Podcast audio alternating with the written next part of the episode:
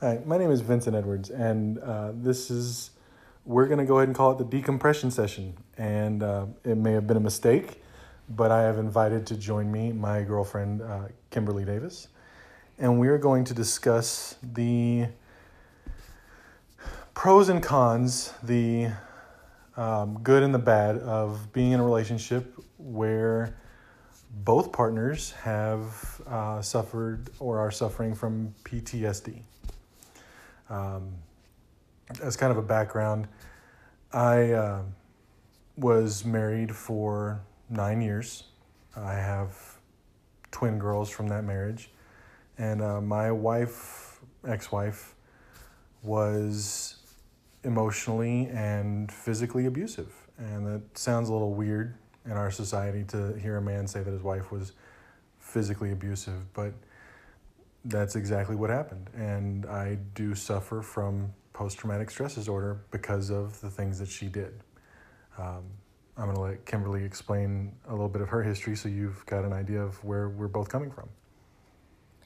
So, as far as my background is concerned, um, I met a man when I was about 21 and um, became involved in a relationship with him, and my son was actually born out of that relationship. I was with him for about three years, um, and he was physically and emotionally abusive.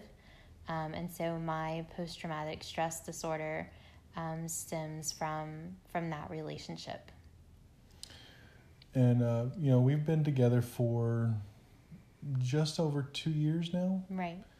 And um, you know, it's it's been at times a pretty rough ride but I think that you know we've we've been doing our best to make to build a strong foundation so that when when these things do hit when when the definite pitfalls of a relationship with two PTSD partners hits we we have the tools to get through it. Um, recently I was reading on a website healthyplace.com um, the writer was Elizabeth I forgive me for mispronouncing if I do it, Brico. Uh, but she discussed a few of the benefits and a few of the um, problems faced by relationships, uh, by partners in relationships where both people have the PTSD.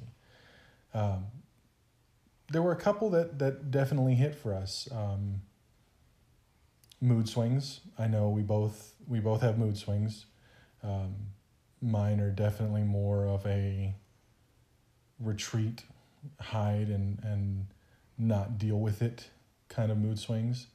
Whereas i know that yours are more of a an anger. I definitely lash out. Um i call it losing my shit. So de- yeah definitely anger.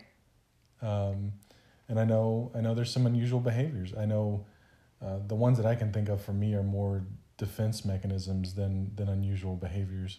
Um, i know that you know, when I'm confronted or I feel um, like someone is, is angry or attacking me or yelling at me, um, a lot of times because of what I went through with my ex wife, I shut down. I hang my head, I, you know, crawl into my shell, and I admit defeat.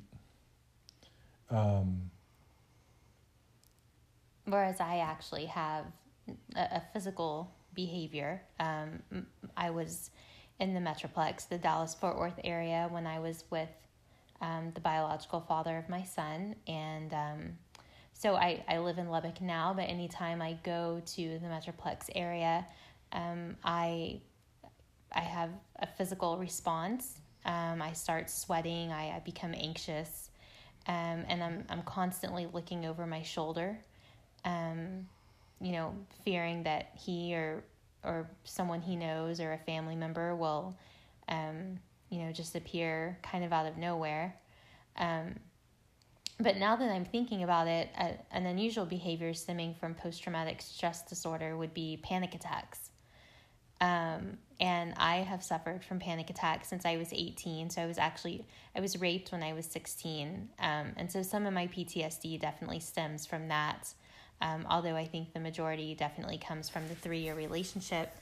So I have I have suffered from PTSD for you know, since I was 16 and panic attacks since I was 18. Um, and I can actually tell about a week ahead of time now when I'm going to have one. Um, and it's it's much like they say you feel like you're having a heart attack. I've never had one, but um, it's the racing heart, the tightening of the chest, the sweating. I've had some that were so severe that you know I I um you know I was vomiting or or felt very nauseated. Um, but you were Vincent. You were in the kitchen the other day. Yeah, and and and honestly, this is one of the benefits of having a partner who suffers from PTSD as well. Because honestly, in in my family, we we didn't talk about feelings. We didn't talk about emotions. We didn't. T- there was no such thing as a panic attack. There was Right. you know pull your pants up and get the job done. There wasn't any time for me as a male in my family to have these kinds of emotions or feelings or, or breakdowns. And so I, I've been dealing with these feelings for as long as I can remember, but I never knew what they were. I just figured it was me overreacting, me having a hard time.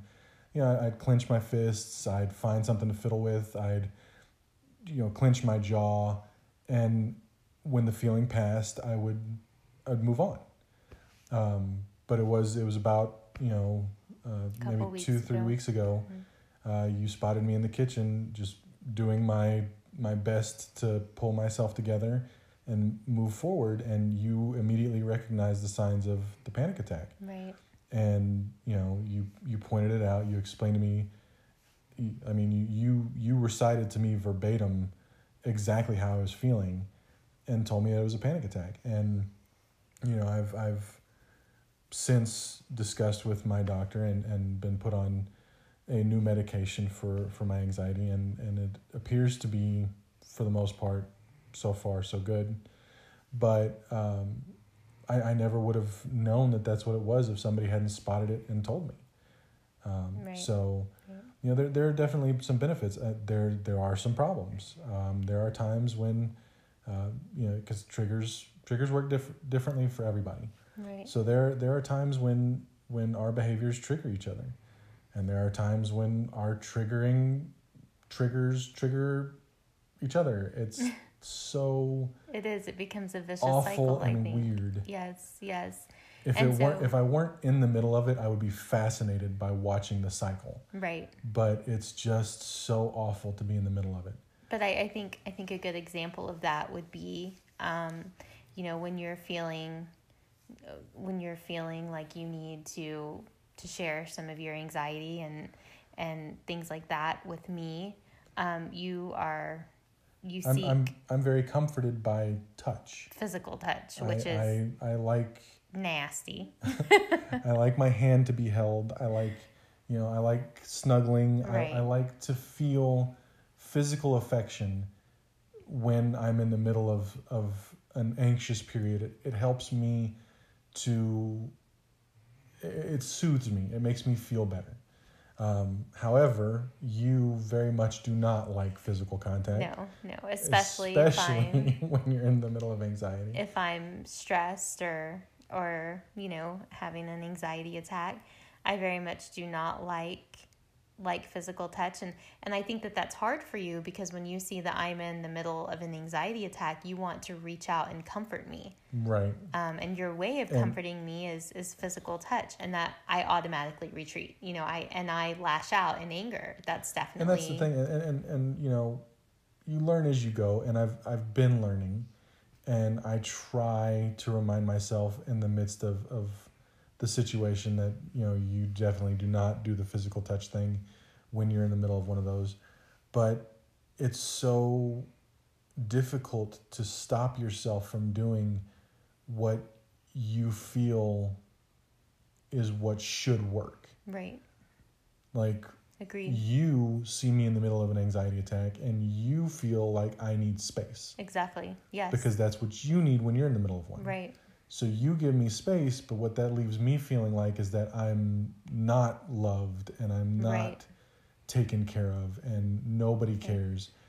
Whereas when you're in the middle of an anxiety attack, I look to reach out to you and comfort you with physical touch because that's what works for me. And instead, that drives you further into your anxiety attack Right.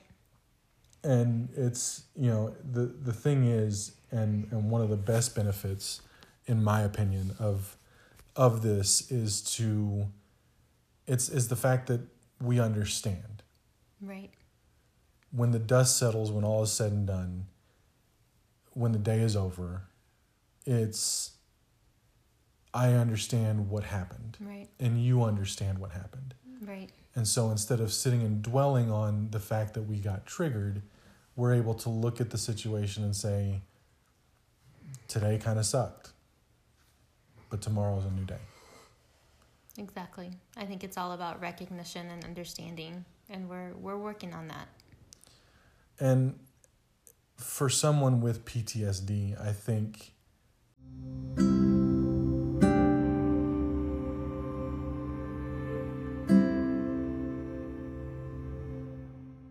that that is probably one of the best things to have in a partner is understanding. Uh, recognition comes with time, even for people who don't have PTSD. Um, I mean, for me and you, it's easy for us to recognize that we're we're struggling. Right. But even if I didn't have PTSD or you didn't, with time comes recognition. But the most important thing is the empathy that comes from us having been there. We know what it feels like. We know that most often it is 100% out of our control. And that's an awful feeling all in itself. So, having someone that understands that fully makes this so much easier. And I think that understanding builds a solid foundation.